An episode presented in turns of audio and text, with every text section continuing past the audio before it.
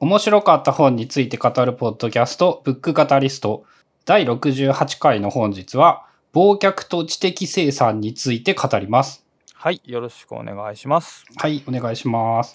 えっ、と、今回はクラシタのターンということで、えっ、と、2冊の本を紹介するというよりは、2冊の本を通して、えっ、と、テーマに挙げた、タイトルに挙げた、えっ、と、忘却と知的生産についてちょっと、まあ、2人で考えていきたいなと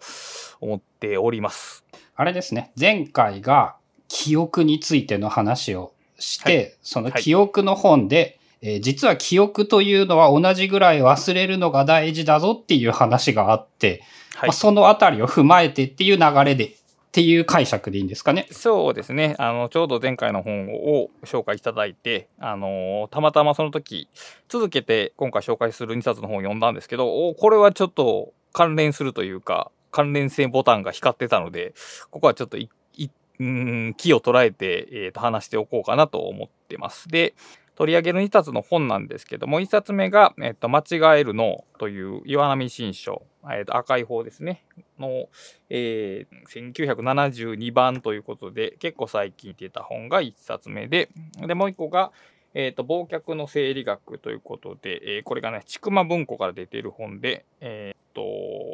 同じちくまから単行本で出てたのが文庫本になった本で、これも結構比較的最近出た印刷の本です。で、えっ、と、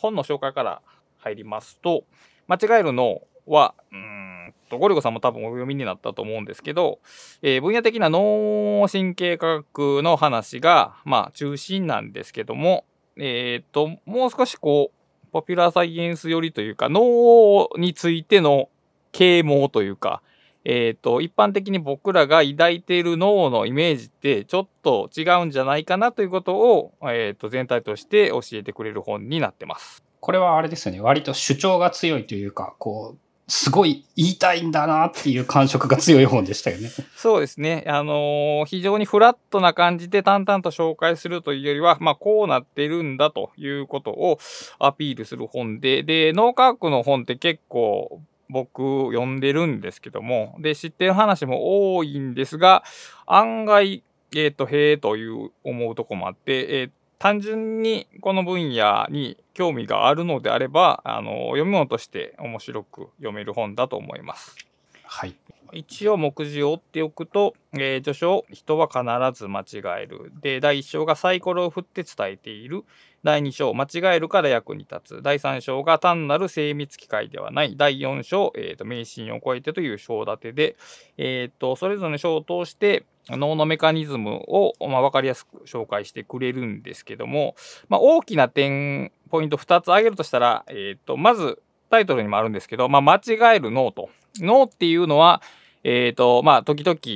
間違えてしまう。僕らも例えば記憶を間違えて覚えるとか操作を間違ってするっていうことをするんですけども、それは別にその客観的なものではなくて、むしろ脳の標準的な機能だし、むしろその機能があることによって、えー素晴らしい能力を発揮してくれるんだという主張をするのが、まず1点。で、後半の4章なんですけど、迷信を超えているところで、その僕らが、えーメディアによっても持たされたというか、持っている、その脳がこういうものだよっていう脳に関する迷信を、えーっと、まあ、刷新するということではないですけど、まあ実際こうだよということを言ってくれる。えー例えばその、左脳と右脳っていうのはまあ実際違うよとか、あのーゲームで脳トレとかってあれそんなに効果ないよみたいな話がまあ後半で語られると。だからこのタイトルは多分その脳っていうのは間違えるマシンである、あ間違える機械であ、きき機関であるっていうことと、えー僕たちはその脳について間違ったイメージを持ってるっていうこの二つの意味がかかってるんじゃないかなと勝手に思ってるんですけども、あの、結構ね、その4章の話、僕結構面白かったんですよ。で、あの、ゴリゴさんがその記憶に残っておられるかわからないんですけど、その脳、脳機能イメージングっていう話がありましてですね。で、パッと思い出せないな。脳のところ断面図みたいなのがあって、その、ここは血流が、あの、強くなってますよっていう。は覚えてるかも。うん。で、あって、だから例えばこの言語を喋るときに、ここが活発になってるから、ここが言語を担当してるんですよっていう話をよく見かけるわけですけど、で、僕もうんまあ、そうやろと思って、それだって科学的な処理されてて、そういう実験結果が出てるのがそうやろと思うんですけど、実は、それはある、かなり、強調されているというか、えー実際はもっと脳は広範囲に全体的に活動していると。で、その部分、その平常的に活動してるのが、まず全体があって、で、その機能が動いてるときに、その部分だけがより強く動いていると。だからそこを、その特徴的な部分だけを、ある種差分を取って見せているんだと。だから、えー一般的な脳科学の話を聞いてると、その、言語処理しているときはそこが活発に動いてて、それ以外の部分って脳が動いてないような、ちょっと静止的なイメージをなんとなく覚え持ってたんですけど、まあそうではないと。えーとうん非常に全体的な動きをしていると。ね、でだから、その脳が科学的にわかるということは非常に難しいんだということが、多分本書全体を通して、えっ、と、語られてます。あの、そう、脳ってそんなに簡単にわかるもんじゃないよっていうのが、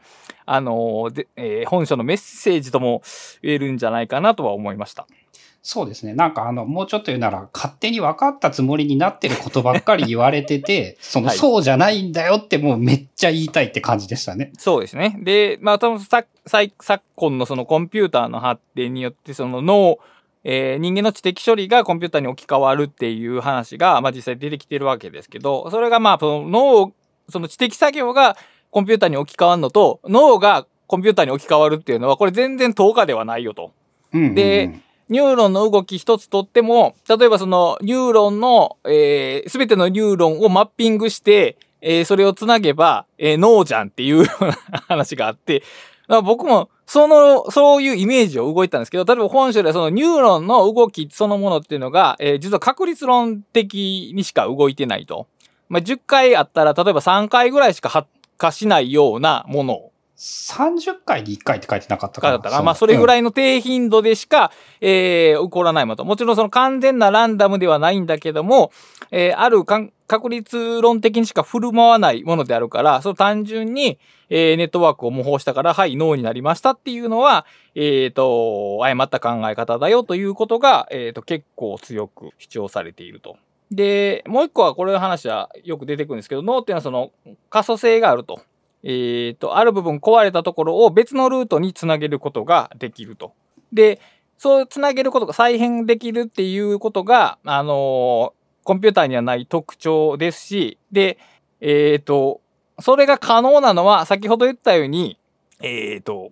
固定的ではなくて、えっ、と、ある種のランダム性と、それを強調するネットワークが、全体が仕事をしてるからと。ある一箇所が仕事をしてるので、全体が仕事をしてるから、えっ、と、再編成も可能であると。だから、CPU のイメージを持って脳を理解しようとすると、まあ、おおむね間違った、誤ったモデルになっているなと。で、この話を僕はその脳科学の本としてではなくて、えー最近のその知的生産周りの話として、まあ結構読んでたんですよ。で、その何が引っかかってたかっていうと、そのいわゆるその第二の脳というやつですよね。第二の脳って、セカンドブレインというブレインが出てきて、まあもちろんその、えーキャッチコピーとしてはえー非常にキャッチーなんですけども、えーノノートツールを第二の脳と言うのは別にいいんですけど、ということは、第一の脳も第二の脳と、ある種、えー近似的というか、相似の関係にあると捉えられますけど、でも実は全然違うものなのだと。うん。ここを間違ってしまうと、その、ノートツールは便利に使ってるかもしれんけど、その脳の働きを逆に、逆方向で勘違いするんじゃないか。つまり、ノートの働きを脳の働きとして捉えてしまうのは、これは多分誤った推論なので、だから、第二の脳って多分言わない方がいいんじゃないかなと、ちょっとこの本を読みながら感じてました。まあ、個人的にも、その、この話を、この本を読むまで、そのね、なんかやっぱ、脳の仕組みというのの解像度がすごく理解が浅かったなっていう印象はあって、あります。あの、いかにデジタルではないのか。うん、そうですね。まさにアナログ的に動いているという。で、そのアナログ的なことによって本書のタイトルにもその間違えてしまうことが起こると。で、い、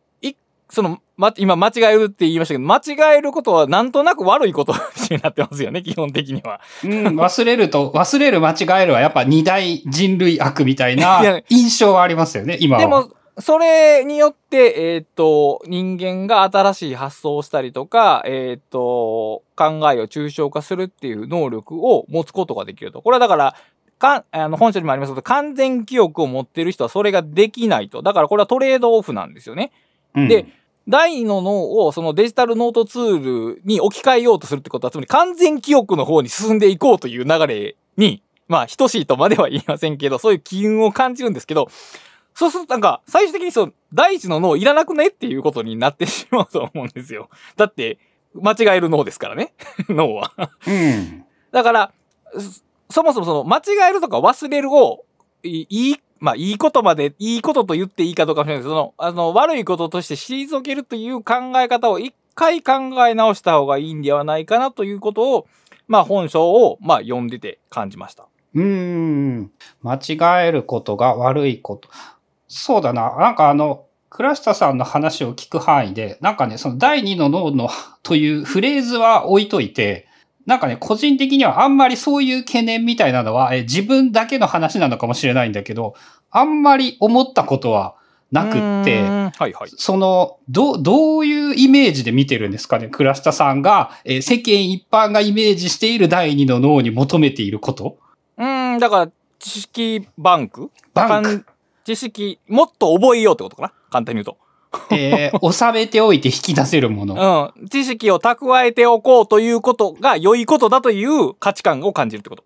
ああ、じゃあ、でもそうだとしたら、俺の認識なんですけど、あんまり、えー自分が2、3年前に見た西洋のそういうものを見る限り、えっ、と、よ、良い記事と思われるやつは、そういうことはあんま書いてなかった印象はあるかな。ああ、それなら別にいいんですけど、その現在理解されている、もしノートツール、そこにデジタルがいいツールだと言ってているときに、その脳が忘れるっていうものの評価が、えー軽んじられているとしたら、多分それは大きな間違いではないかなということをちょっと思ってまして、で、あの、まあ、脳、脳は揺らいでいるという話が出てきまして、で、揺らぎがあるからエラーがあると。つまり、常に静止的じゃなくて、常にちょっと、常に、ちょっとだけ常に動いてて、それによって、えっ、と、要するにニューロンネットワークの発火がちょっと変わってしまうと。だから、えっ、と、体は行くやったっけ？で、紹介されてましたけど、うん全く同じ動作ができないっていうのも多分これに由来するんですよね。うん。うん。発火してるから常に動く。で、そこから創造性っていうのが生まれる。つまり、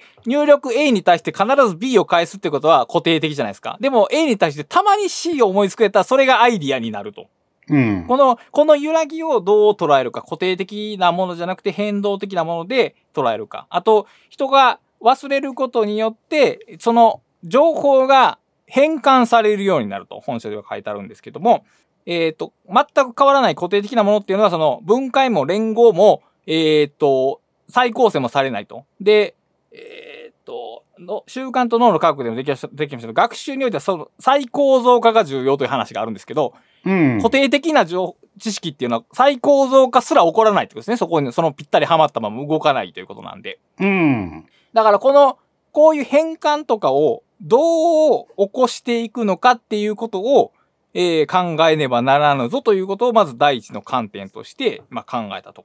あれかな？あの、やっぱ紙のメタファーを持ってきて、第二の脳みたいな言い方をすると、えー、まあ、鉛筆はさておいて、基本的にやっぱ書き換えができない前提になっているので、そうですね。はい。そのね、固定的な考えに陥りそうなイメージはあるんですけど、そのデジタルのノートのメリットというものを、えっ、と、理解というか、掘り下げて考えていくと、やっぱ書き換えられることがメリットであって、そのね、可塑性というか、書き換えられることと脳の可塑性は割とにあり、近い部分があるような気がして、もちろん、あのーだからこそ役立つところはもちろんあるんですけど、えーそまあ、そこに若干のトラップがあるんじゃないかなということを、えっ、と、まあ、2冊目の本で、えっ、と、あ 追っていきたいんですけど、まあ、あの、あの間違える脳自身は、あの、今こう言ってる話と全然関係なく脳の話としては面白いんで、まあ、これぜひ読んでもらいたいんですが、えっ、と、2冊目が忘却の生理学。で、著者が富山茂彦さんという方で、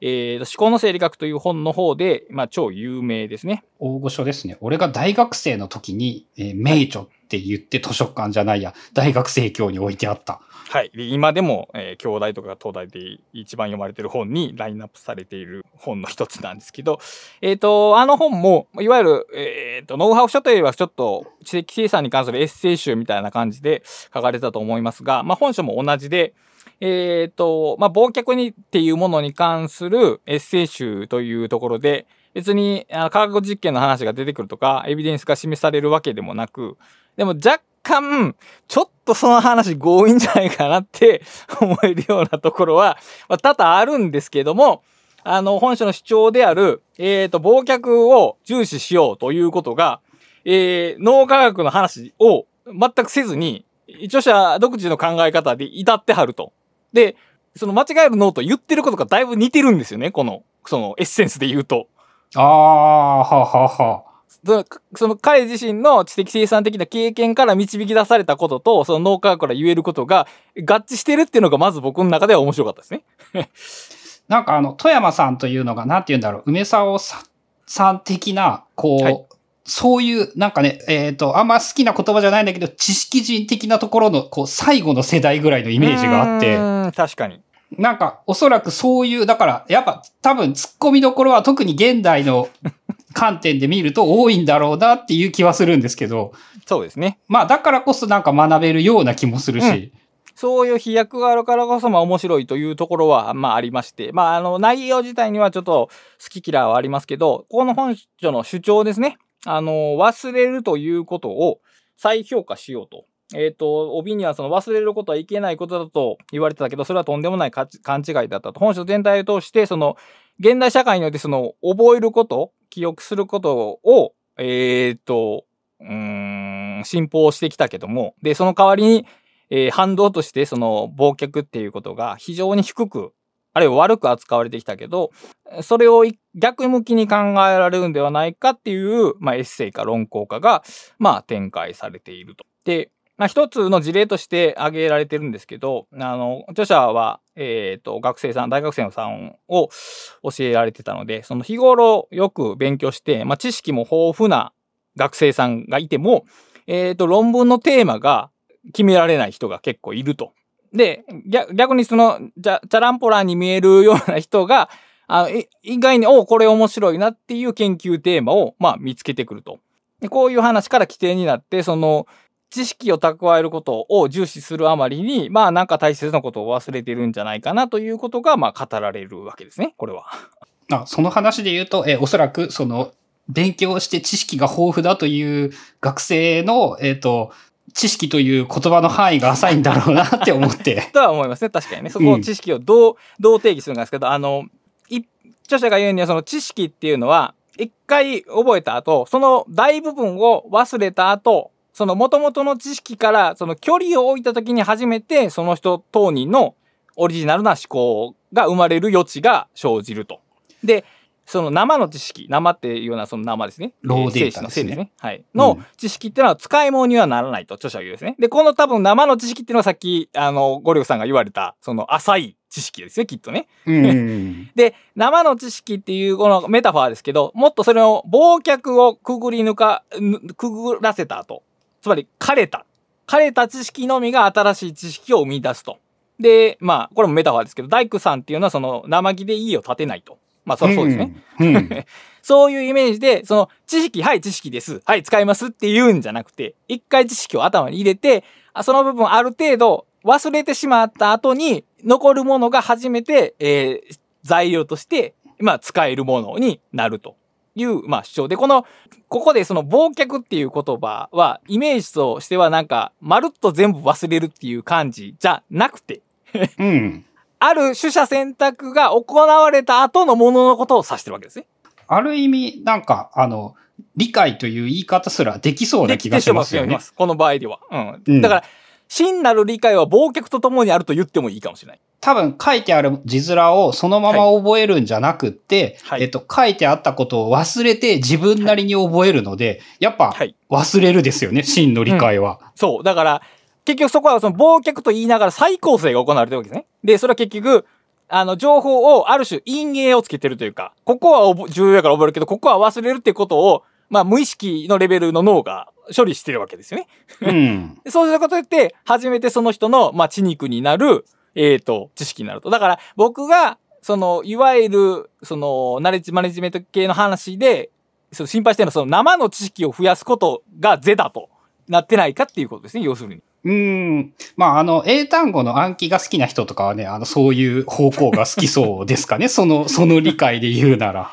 あ別にその、例えば英単語の知識を増やすことが好きでやってるんやったらもちろんいいんですけど、うん。あの、テーマに挙げたそのやっぱ知的生産っていうような、あるいはそれに類するような行為をしようとしてる。なんかあの、試験に高得点を取るとかじゃなくて、何らかの、ナレッジを自分で生み出したいという場合には、生の知識を増やしたら、それで成果が上がるという考え方は、少なくともこの著者の論点を拝借すると、まあちょっと危ういよなという感じはしますね。うんうんうん。で、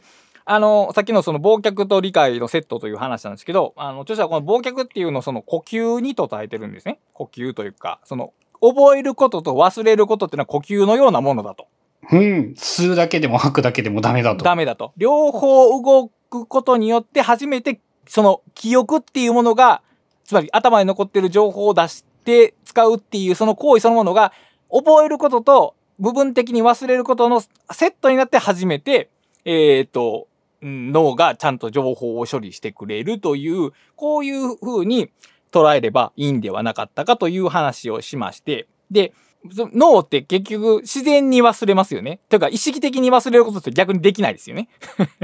難しい。難しい。で、昔は僕らの頭に入ってくる情報量は非常に少なかったので、その自然忘却で全然足りたと。でも現代ではどうだろうかと著者は言うわけですね。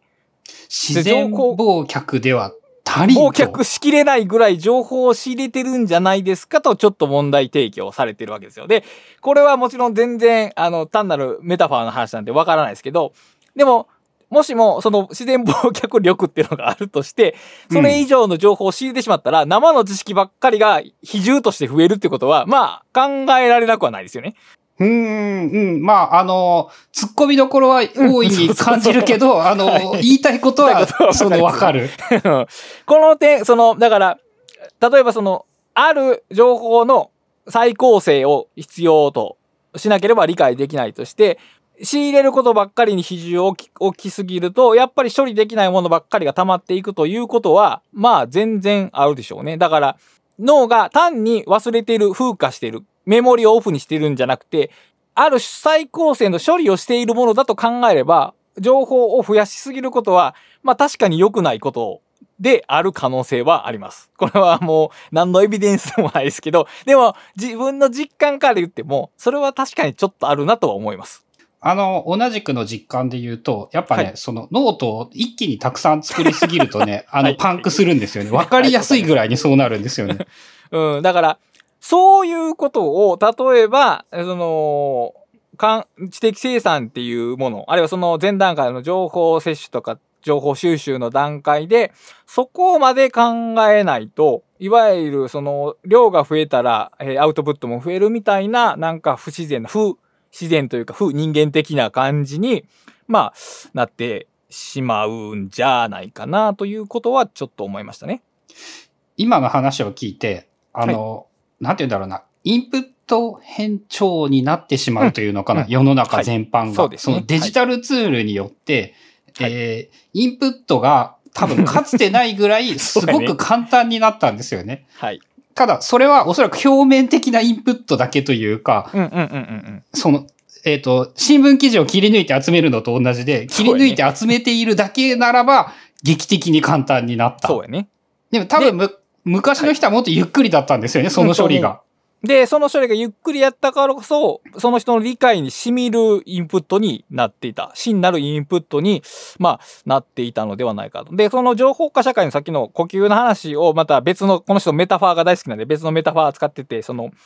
知的メタボリックという表現をされてるんですけども。まあこそれはね面白い、面白い。いい、うんいい表現だ。で、あるその、インプットとアウトプットという表現じゃなくて、著者はそのインプレッションとエクスプレッションっていう表現を使ってるんですけど、インプレッションが増えたら、本来はエクスプレッションも増えなければ、バランス、帳尻が合わないと。でも、インプレッションばっかりが増えてで、あの、情報的、死亡的情報が体の中に溜まって、まあ、知的メモメタボリックになると。だから、少なくともそのエクスプレッションを、まあ、増やそうと。で、頭を整理する。あ、余計なものを捨てて邪魔なものを取り除くとか、まあ、えっ、と、物語で言うとそのカタルシスみたいなものを体験する。で、特に例えば、えーカタルシスの物語を見るとかよりは、例えば自分が作カーとかを自分でやって体を動かすとかして、その自然忘却力を上げてみてはどうかみたいな提案はされてまして、まあそれもその別に効果がどうこうという話ではないんですけど、自分の中のそのインプレッション、エクスプレッション比をちょっと点検してみるというのは、あの、ノウハウとしてありなんじゃないかなとは思います。この人が言うエクスプレッションっていうのは何の、何を意味してエクスプレッションなんですか？まあ、出すことですね。だから、そこはメタファーなんで、詳しく定義はされてないですけど、エクスプレッションはまあ表現ですけど、まあ自分の外、自分から外に出すこと。だから、その、サッカーをするはそういう体を動かす。うん、もう含まれてる。だから、ああ、別に入ってくるものと関連性があるとか、そういうことは関係ないですね。関係なく。うん。何かだから、溜まりっぱなしだと脳が疲れる、脳がそれを消費者の中から、い一旦何らかの形で出そうと。で、体を動かすことも、その表現ですから、そのサッカーその表現の一部なので、まあ、その何でもいいから、何でもいいからという投げやりな言い方はしてませんけど、何かしらそのエクスプレッションとそのインプレッションの比を整えた方がよろしいのではないかなと。で、えまあ、その頭を整理するで余計なものとか邪魔なものを取り除くという話をしましたが、まあ、ここなんですね、僕が気になってんのは。余計なものを捨てて邪魔なものを取り除くという操作を、うん。その、ノートツールで行ってるかどうかなんですね。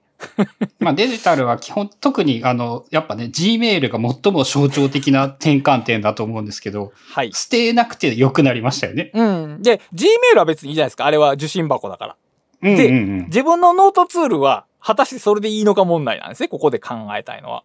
で、あのーゴルゴさんのニュースレーターを読ませていただいてるんですけど、あの、うんノート増やしすぎちゃった問題その、うん。すぐ、すぐ起こる。慣れない分野になればすぐ起こる。で、それは、それを発見してゴリゴさんは改定したわけじゃないですか、きっと。何かのカウンターは当てたんですよ。で、うん。それの意識がない、ないままにノートを増やしたら、それはうまくいかないよねっていう ことなんですよね。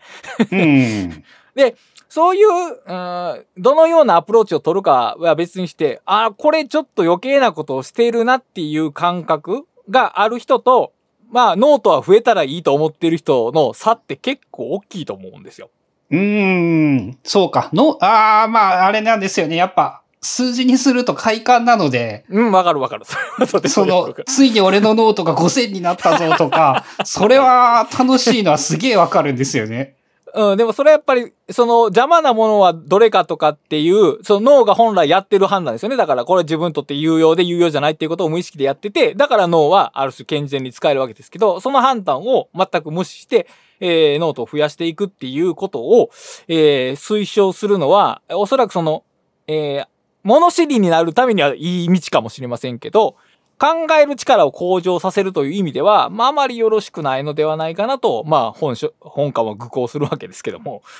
うん。なんか、あの、あれですね。やっぱ感じるのが、倉下さんがイメージしているデジタルノート整理は、なんとなくね、その Notion が好きな人が好きそうな感じっていう印象があって、ね。そういう感じが。その、俺が見ている世界で Obsidian が好きそうな人というイメージだと、あんまりそういうイメージはないような気がして。うん、まあまあ、そうなってるんだったら全然いいんですけども、あの、ノートを減らしましょうとかっていう話をあんまり聞かないので、その、ゴリゴさん以外からは。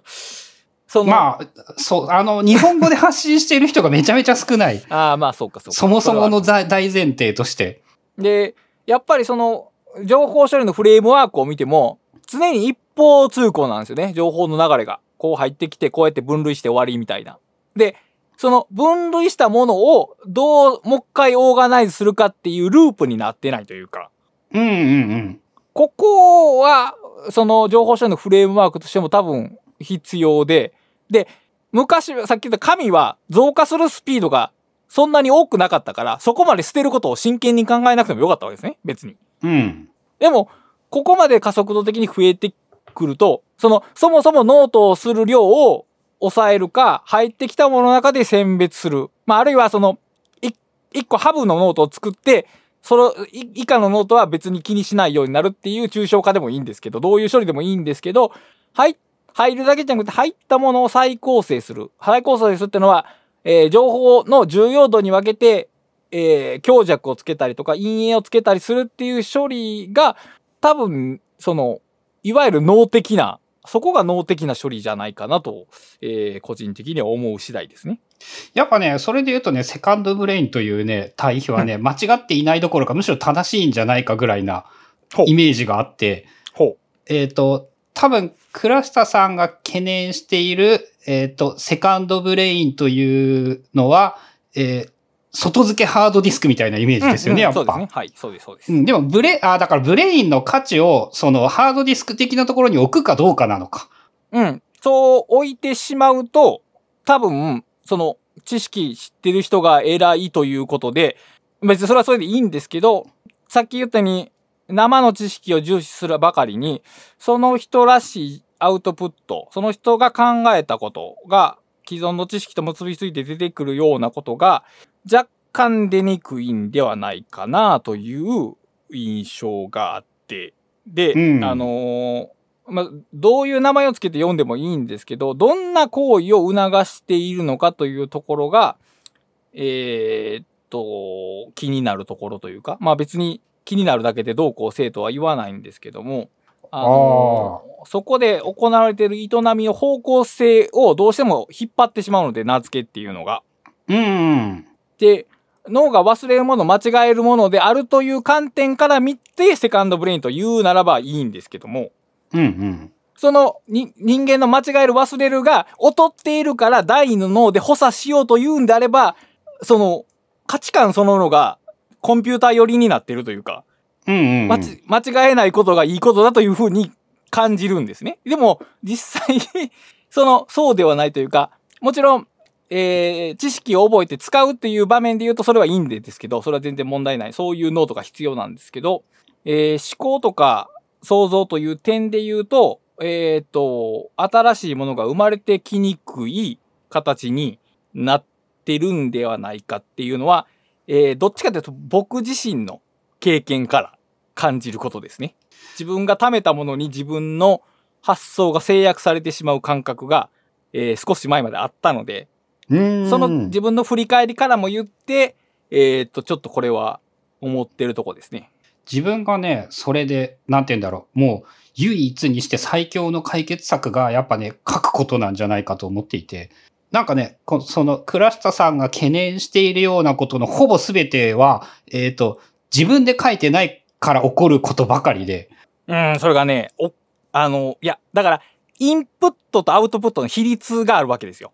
うんうんうん結局で、わ僕の場合で言うと、読みすぎてた。ああ、それは、うんうんうん。か、エクスプレッションが追いついてない。どんだけ書いたとしても、やっぱりインプ、インプレッションの方が多いから、だからね、あの今から振り返ってみたときに、その自分なりの問題意識っていうのが、薄いないしはその相対的に小さい。他の人が書いた本を読んで、その人が持ってる問題意識に感化されるわけですね。おこれ面白いこういう問題があるって。で、それの比率が、例えばい自分が1入ってきたのが9やとすると、ここの1の方がだいぶ扱いが雑になるというか、あの、大きな関心事になりにくい。うん。だから、インここがインプレッシ、入ってくるのが小さければ、ある程度書くだけで多分対応できるんですね、きっとね。そこは。うんうんうんうんうん。だから、その、インプットとアウトプットの比率と自分が書くっていう行為をすできる量か。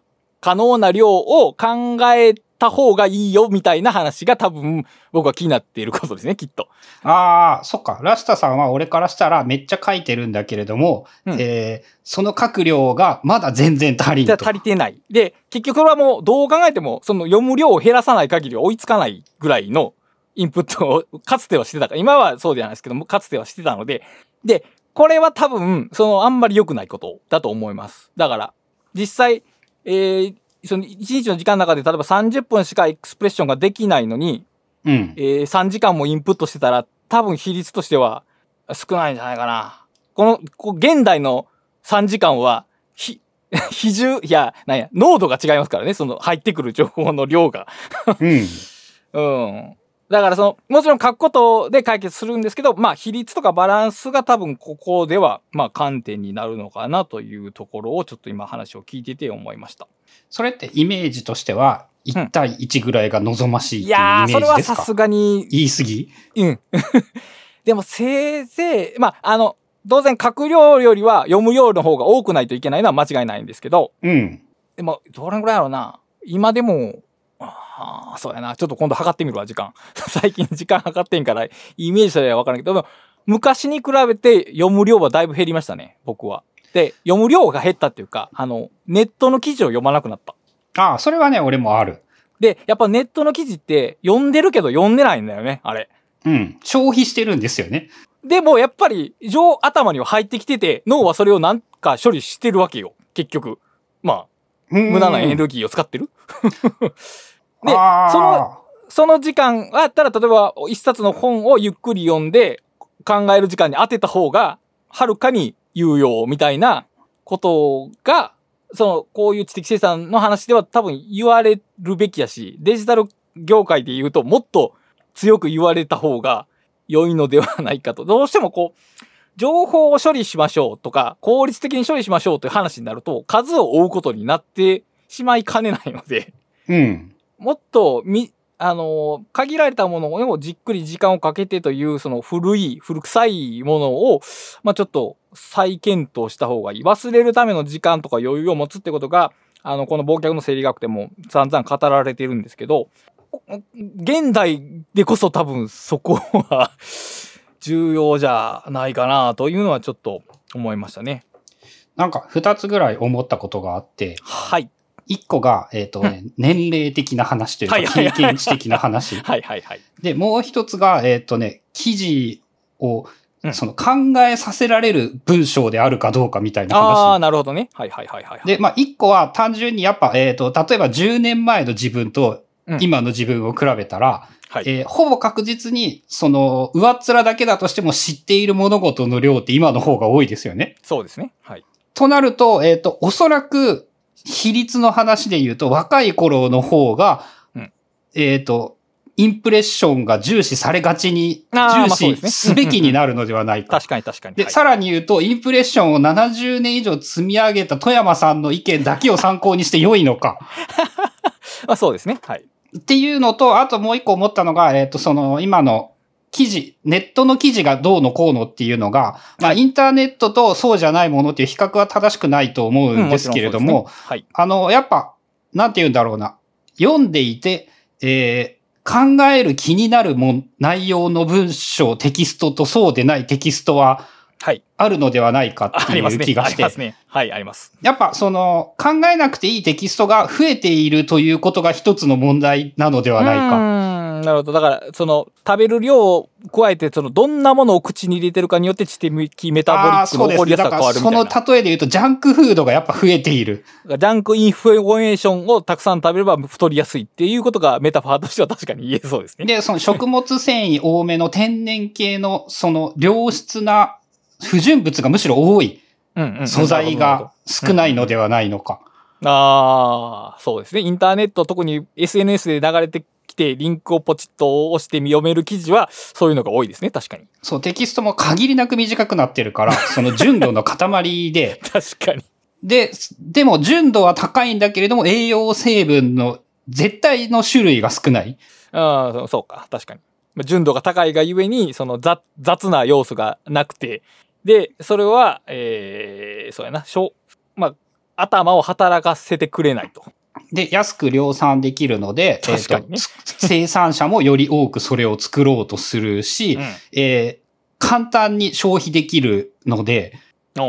我々も、その、そればっかり求めようとしてしまう。分かっていても。そうやね。もう、その、やっぱ、深く考える記事、明らかにこれを深く考えるでしょうっていうタイトルは、ちょっとクリックするのに、なんかパワーが いりますからね。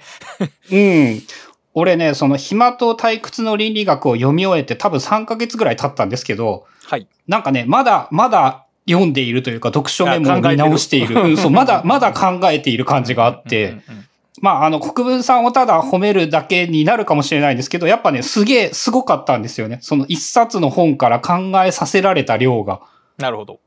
まあ、その、そういうものをどうやって見つけるかっていう問題はもちろんあるんですけど、なので、それ、まあ、例えば同じように、その本を読んでも、ゴリゴさんと同じように勘応するかどうかは人次第です。あ、それはそうですね。う。うんん。それ、それこそ、あの、1年間の独利を指すが増えたらいいみたいな人は、まあ多分何も勘をしないまま読み終わってしまうでしょうから、こちら側の態度というのももちろんあるでしょうね。うん。で、まあ、あの、なんて言うんだろうな。えっ、と、食物、ちょうど、食欲の話とまさにつながっていて、えっ、と、カロリーじゃないや、食物繊維が多い食べ物とか、タンパク質が多い食べ物を食べると、あの、簡単に満満腹になるんですよね。なるほど、なるほど。これ以上食べられないという感じになる。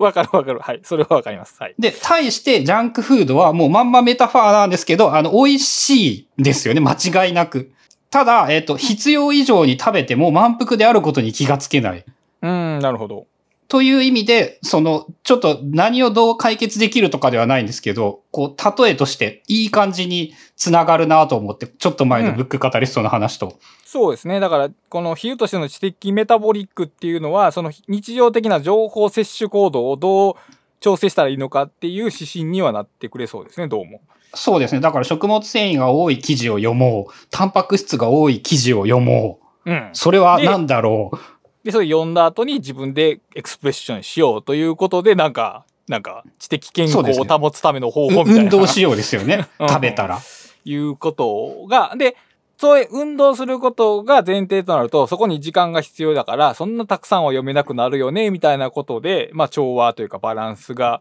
見えてきて、まあそういうことを言ってくれるんであれば、僕はその手の話は、なんか最近は評価できるなという気がしますが、やっぱもっとたくさん読みましょうみたいなのは、その観点がちょっとないというか、まあたくさん読みましょうと言ってなくても、うん。むしろ現代ではちょっと減らしましょうと言わんぐらい、言う言うぐらいの方がバランスが、まあ取れるかなと思うんで、まあだからこそこう今回これをテーマにしたわけですけども、その、その知的ジャンク、じゃあジャンクインフォメーションみたいなものにさらされてると、まあ必然的に知的メタボリックになりやすいということがあって、うん。で、そこではまあ忘却の作用みたいな、記憶と忘却の作用も起こらないし、満足度も高まらないし、でもノートは成長してるみたいな、この非常にノートには贅肉がついてるんですからね。そうそれで言うと。で、贅肉がついてるノートもなんか良さそうに見えるんだよね、これ。あの、あの、ゴリゴさんのさっき、あの、ニュースレターを読んでて分かった、あの、非常に共感したんやけど、あの、すノートを増やしたくなるんだよね、あれ。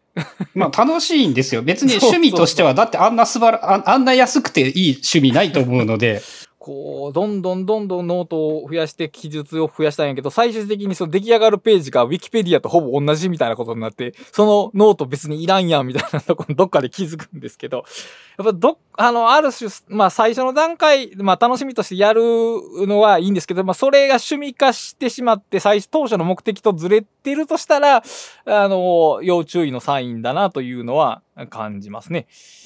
そうですね。まあ、どこかで、どこかで、それはやっぱ、あの、曖昧なものなので、ラインは。ね。確かに。やっぱ自分でも思ったんですけど、えっ、と、うんそもそもの目的は集めることだったんですよね。極論。はいはいはいはいはい。集めて使うため、違う、使うために集めることが目的だったから、えっ、と、集めることは間違っていなくて、ただ、えっ、と、集めることが目的ではなくて、使うために集めることが目的なんですよね。うん、だから使うために集めたのに、集めるために集めるっていうことにどっかでなってしまうというのがあって、うん。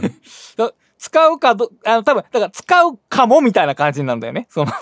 うん。で、どんどん際限なく広がっていく。で、それがやっぱりある種の知的メタボに近い、まあ、ノートメタボですけど、この場合は。でも、まあ、ある種一緒かな。関心領域が絞れなくなって広がりすぎてるのは多分知的メタボに近いから、まあ、そういう状況に、あの、デジタルの場合だからなりやすいと思うねん、結局。そんノートは便利やけど、その反面、その便利さが、ある種のブレーキを外してしまうようなところがあって、で、そこは多分ね、気をつけた方がいいことじゃない。もちろん情報がたくさんあるのはいいことやけど、でも、最終的にそれってもう Google と一緒やねみたいなことになっちゃうから増やしすぎると。だから、あのー何？えーっと、ビオトープっていう考え方が出てきましたけど、ビオトープっていうのはと閉じられてる空間であって、そう際限なく広がっていく空間ではないから、ある種の、あのーまあ、上限とまでは言いませんけど、入ってくるものに制約を与えるということは、考え方としては、まあ、必要ではないかなと。まあ、そうですね。やっぱ、あの、ちょうどね、に、えーすげえ似たような話を、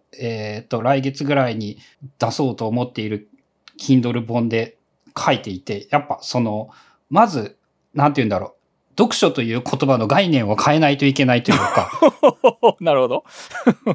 えっと、次回作の引きで使おうと思ってるんですけど、読書って読むと書くじゃないですか。読書やね。うん、うん、あの、で、書くっていうことまで読書の時間だと考えないとダメだよねっていうふうに思っていて。つまり、書物を読むということじゃなくて、読んで書くっていうことが読書だというふうに新しくて再定義するわけですね。そうそう、そういうふうに考えれば、あの、メモを取ることが、えっ、と、読書になるじゃないですか。なるほど、確かに。はい。読書好きの人にとっては、それなら書けるじゃないですか。自分を騙すことになるんだけど、はいはいはい。でも脳みそは、その自分をが、えっ、と、騙されても信じるんですよね。良くも悪くも。そうだね。ずっとそれを言っていればそれが真実になるので、その読んで書くことが読書だと、えー思い込んで続けていれば読んで書くことが読書になるので、だから、苦にならずにメモが書ける。なるほど。で、そのためにやっぱね、ぜ、あの、まさに言っていた、えっとね、絶対読める量減るからねっていう感じのこともやっぱ思っているし、はい。まあそれぐらいじゃないとやっぱ追っつかないんだろうな。でも、えっと、ちょっと前の話で言うと、ブックカタリストを始めたばっかりの頃は、えっとね、もっと読んでたんですよね。うんうんうん、そうやと思う。その、そう、そういうもんなんだろうなって、やっぱその初期段階が年齢の話と一緒なんですけど、えっと、読まないと始まらんというところがあるのもまた事まあ実で。もちろん、そうですね。で、まあ、読み方がわからないときは、とりあえず手当たり次第読むしかないっていうのは、それはもう間違いない話ですけど、だから、初心者向きの話から中級者向けへの階段がちょっとないんかなっていう感じかな、今のとこそうですね。あの、上級者が速読が正義である、善である、絶対であるみたいな言い方になってしまっているっていうのが、あの、問題なのかもしれない。なるほどね、確か上級者は多分あれなんですよね。その速読という概念が多分違うんですよに。ね。あまあ違うと思うよ、それは。その、知ってるから読んでないだけなんですよね、多分。うん、あるいはもうほぼ、あの、すその人の推測で保管できるものがほぼ正しいみたいな感じだと思うけど。うん。そう。なので、あのーえっ、と、何が、何が言いたかったかはちょっと忘れちまったんですけども、まあ読むことと書くことはセットにしして、した方がいいという話でしたね。そう、そまこが、あそそうですね。割と大きな主張かな。うん。で、一応まあ本の話を軽く続けておくと、まあ、えっ、と、知識のし、知識と思考、 knowledge と、えー、 thought、think か、の関係性も一応論じられてて、で、さっき言ったその生の知識とか、あの、半分、うん、い生きてない知識、か過去の知識っていうのも、まあ覚えとけば有効ではあるけど、あの、知識があるがゆえに、まあ考えることができなくなってしまう、思考力が発達しなくなるということを述べられてて、つまり、自分が知ってることやと思って当てはめてしまって、それ以上のことを考えないということだと思いますね。で、一時期そのアンラーンみたいな話が出てましたけどうんも、美術界話で。だから、し知ることを重視してしまうと、そのラーンばっかりで新しい状況に対応できないから、あの、まあ、知ることっていうのが、その忘れることを一回通して、ある部分忘れると。でも知ってることがあると。で、この状況に対して新しく考えようっていう、その、知ると忘れるがセットになるから考えるができるよっていう話がされてて、それはさっきの多分理解の話と通じると思うんですけど、これもだから、うん両方が必要やよっていう話で、あと、あの、アルファベ、アルファ読みとベータ読みっていう本の読み方、アルファとベータの2種類が、まあ、著者これ結構いろんな本で書いてるんですけど、アルファ読みっていうのは例えば、えっ、と、昨日の、えー野球の結果を共感で知るみたいな感じ。つまり、新しい事実、いや自分が知理解できていることが書いてあることを読むってこと、確認するっていう感じのがアルファ、アルファ読みで、ベータ読みっていうのは、えーつまり暇と退屈の倫理学を読むみたいなことですね。つまり、わからないものを読むというチャレンジ。で、ここ、このベータ読みには何が必要かっていうと、想像力とか洞察を生む力。イマジネーション。つまり分からんわけやから、これって何だろうって考える力が必要で、何かが分からない時に初めてそれが働くと。で、分からないから、分からないに推測して何回も何回も読んで初めて、その分からない状態から少しずつ分かるに近づいていく。このプロセスを、えっ、と、まあ、重視しましょうというか、まあ、このプロセスが大切だよねって、新しい知識を読むためには大切だよねっていうのが、まあ、書かれてて、まあ、これも、うーん、まあ、近しい話というか、えっ、と、知ってることが重要というよりは、知ってる状態に向かうことが重要という感じかな、この場合でいう。うん。まあ、だから、えっ、と、全体的に、あの、本書は、忘却っていうのを、えっ、と、復興するというか、価値が貶められてたものを再評価しようと。で、それは、さっき言ったように、全部が忘れるっていうことじゃなくて、覚えると忘れるがセットになって、で、えっ、と、まあ、情報に因果をつけていくと。で、面白いのは、その、忘れ方にこそこそ個性があると著者は言うんですね。で、まあ、つまり100点満点の答案っていうのは全部一緒じゃないですか。どの答案も一緒ですけど、間違えた答案、答えられなかった答案の形、つまり、その足りない部分が人それぞれの個性だと。で、一冊の本を読んで、どこを注目するのかっていうのは人は日曜って違いは違うわけですけど、それは結局、それぞれの人が完璧な記憶を持ってないからですよね。完璧な記憶を持ってたら全員同じように答えた。だから僕たちは何を忘れるかによって個性が出るんだと。それそれはなぜかっていうと自分、その人の経験によってこれが重要、これが重要じゃないっていうのを脳が、え蓄えてて、そのフィルターを通して、まあネットワークを通して情報を受け取るから、その欠落にこそ、えー個性があると。だから人間的なものっていうのはその忘却にあるんだよということで、まあコンピューターとの違いが、まあ最後に、まあ論じられているという感じですね。忘れることこそが、まあ、人間的。まあそうですね。どっちの本にもつながる話だな。うん。同じ話で。だから忘れるっていうことを忌避したりとか、えーもちろんそれは日常生活で忘れたら困ることはあるんですけど、それは、えー脳の、それを重視しすぎると脳の本来の機能を、えーマイナス評価してしまう。機械を基準にして人間の脳を測るようなことになってしまうので、これは2冊の本と共に言えることですけど、もうちょっとこう人間の脳を軸にした評価軸っていうのを、えーちゃんと持っといた方がいいんかなっていうのが、まあ思うであの全然別件の話ですけど、別件じゃないかな。あの、僕がやってるその執筆術なんですけど、バザール執筆法というのがあるんですけども、うんうん。これ、あの、これ忘れる執筆法なんですね。言うたら。えー一回原稿を書いて、で、その原稿とおんな、えー同じテーマでもう一回書き直すという方法なんですけど、これ見事にね、その、この忘却が働くんですね。これ面白いことに。あの、大体同じ内容にはならなくて、で、大体その、重要じゃない部分は2回目の原稿で消え落ちるんですね。この、この浄化の忘れてるプロセスからね。忘れてるから。で、思いついた時ってどれも面白く思えるんですよね。そのアイディア、書こうと思ったアイディア、どれも面白く思えるんですけど、えー一回原稿書いて時間を置いてから書き直すと、やっぱりそこで強弱とか陰影がついてくるんですよ。で、そのデータを利用するとか、記録を重視すると、つまりそこにはファースト原稿があんねんから、それを手に、手を入れて、そのセカンド原稿にしたらいいじゃないですかってなりがちなんですけど、やっぱりその二つの過程違うんですよね。で、もちろんどちらがいいか悪いかはわからないですけど、自分にとって重要なものがくっきり残る方は、やっぱ後者、その、いや、僕の方のやり方であって、前者へとね、どうしても捨てきれないんですね。原稿が書いてあると。なんかこう、うん、か重要そうかなと思って残してしまう。それは結局そのデジタルノートツールでノート、情報を集めすぎてしまうのと多分似た感じの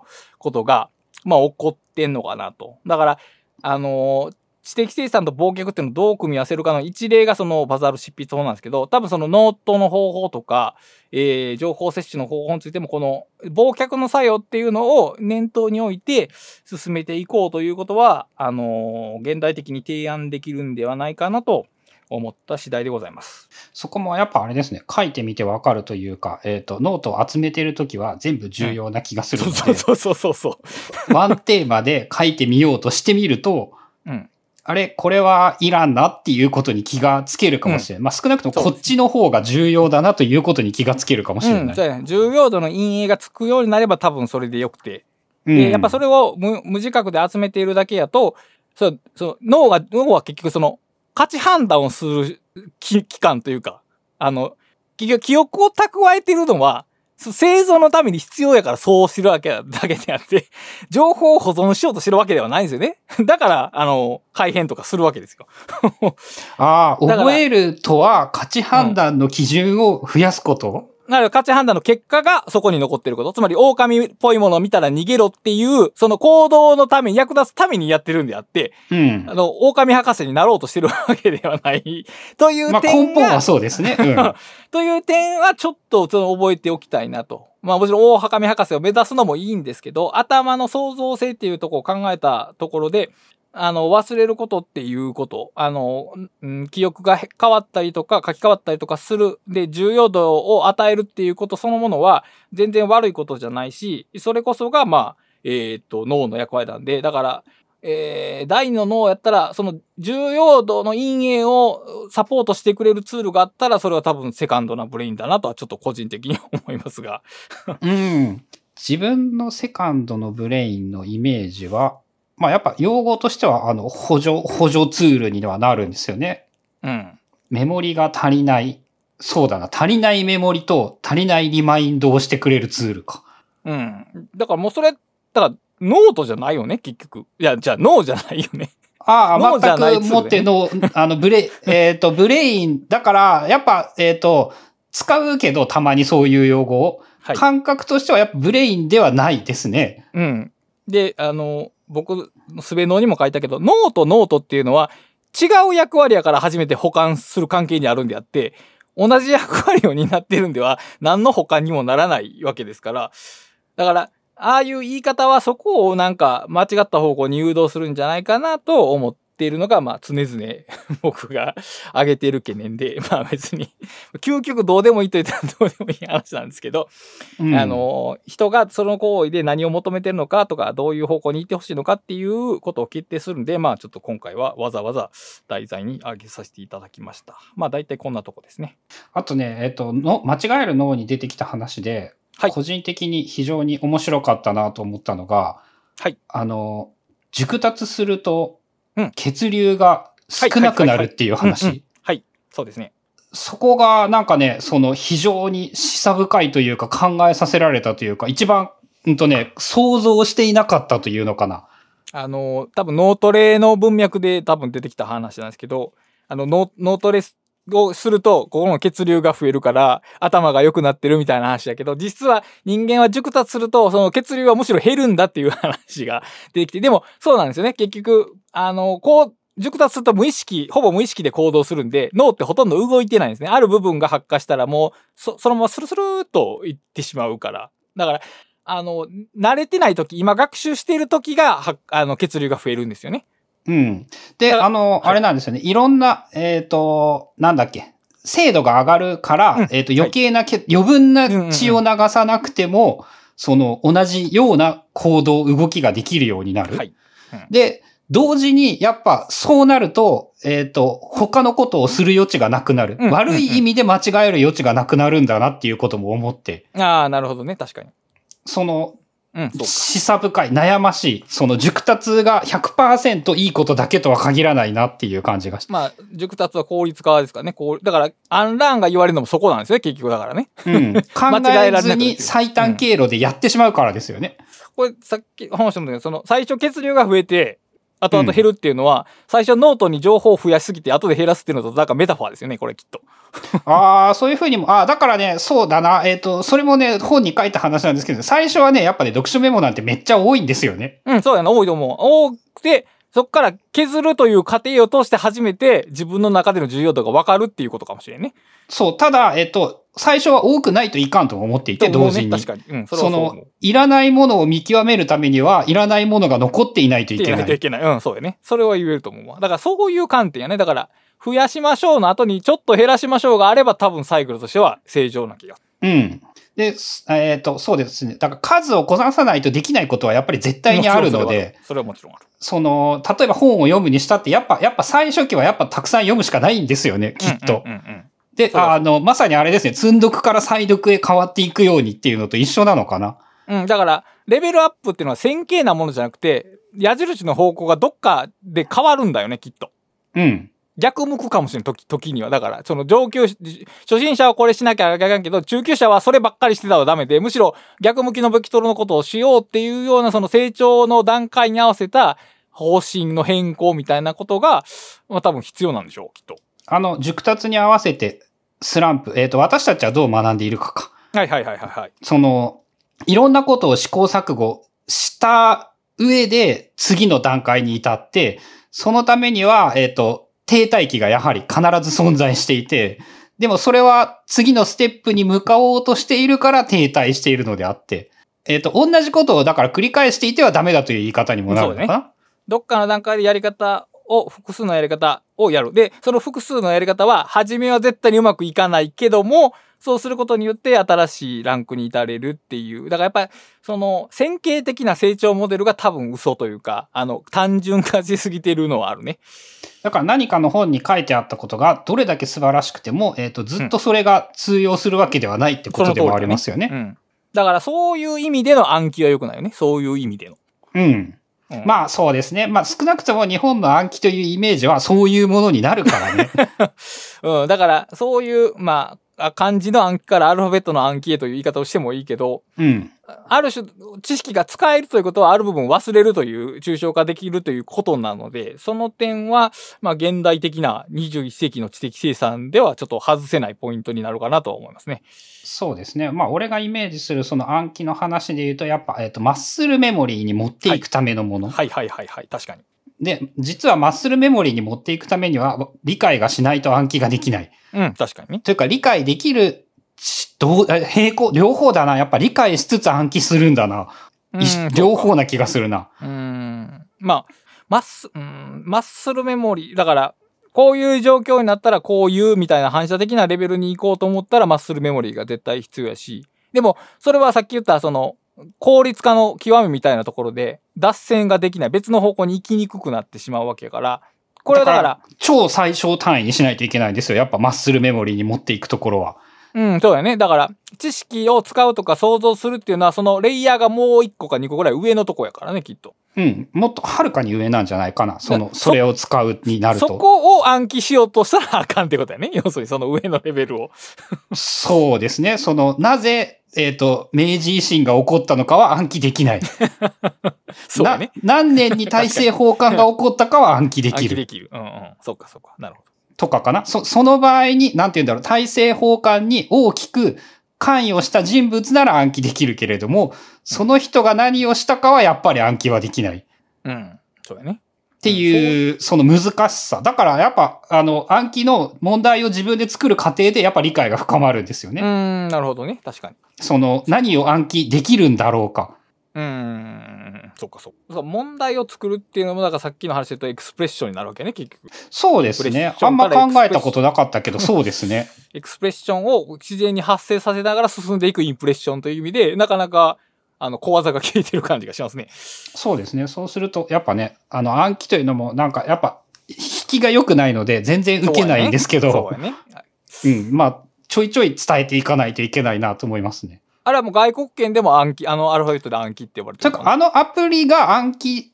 日本語の暗記から取られて、その名前をつけていて、ああ、ならもう無理やな。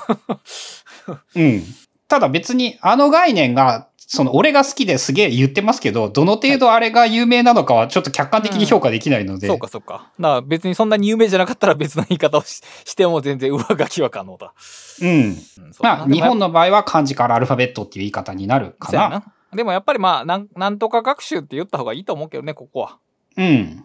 まあでも感覚を置いて学ぶことと、その暗記をする、しん、マッスル、マッスルメモリー化することは、その、えっ、と、手段は、使っている手段は同じだけど、や、やろうとしていることは違うっていうのか。うん、そうやな、確かに。違う。どちらも同じよ、えおな、両方の手段を使うけど、それぞれの意味は違うっていうのか。違うからね、確かに。うん。まあ難しいとこですね。うん。はい。という感じで、えー今回は、間違えることと忘れること。はい。えー忘却と知的生産についてのお話でした。えーブックカタリストは番組を支援していただけるサポーターも募集しておりますので、よかったら概要欄など見てみてください。それでは今回もお聞きいただきありがとうございました。ありがとうございます。